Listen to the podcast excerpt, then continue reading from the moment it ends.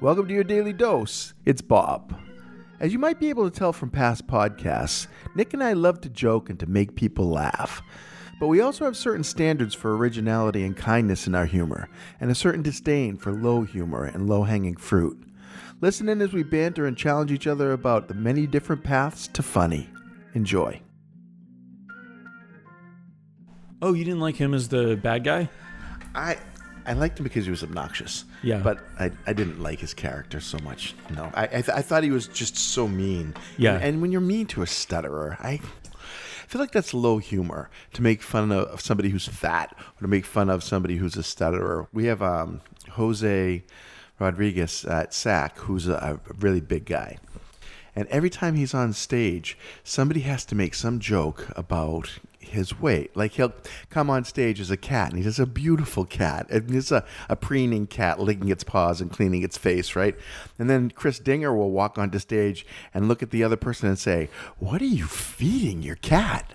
You know, it's like it, it wasn't about the cat's weight, but they made it about that. And, Yeah. uh, he, he doesn't mind at all, by the way. Jose thinks it's hilarious and he goes to expect it. And the audience laughs every time. But uh, it seems to me to be low humor, you know? It's low hanging fruit humor. Yeah. right? Because it's if it's an easy target, it's just like I guess the comedians who are complaining or have complained about the PC culture, Yeah. right? Like I can't say this anymore, and that was a big part of my act, or that was a big part of this bit that I mm-hmm. did. And it's like, yeah, you can't. You have to try harder. Yeah. The, well, the, the, the range of acceptable stuff seems to have gotten quite a bit narrower. Maybe.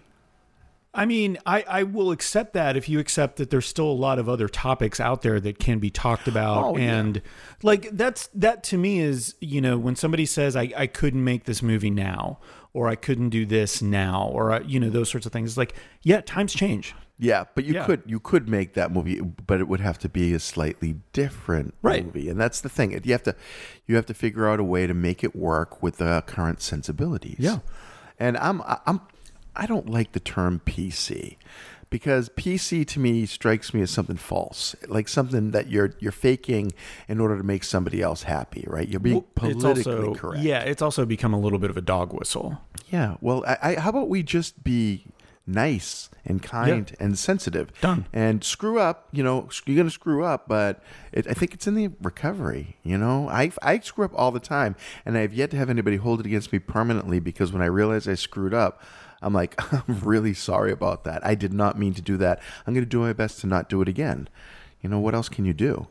So I think going back to like I'm imagining being on stage and needing a laugh, right? Like Yeah. needing to produce humor. That would be the pressure that I feel. I'm sure that's not the actual pressure that the improv performers feel. Oh, Like, I think it is actually. I think that's exactly what it is. so knowing that I can go to that well, uh, whether it's the weight well or the stuttering well, and I think in the case of uh, the fish called Wanda, that was just to showcase. I think it's really hard to show Kevin Kline as a bad guy. I think Yeah. there's certain people I get that. to show like that can play evil or mean that you have to really illustrate how terrible they are by doing something like that. But I, I think that yeah, when you do go to that well, I think next time you have to do two jokes that have nothing to do with that. Right. I, I agree. The Every wrong makes two right? rights. oh, wow. Whole new formula. I yeah, like that one. Yeah, introduce that at SAC for me. That's good. I will. I'll, I'll put that on the wall. It's me, Nick. Thanks for listening.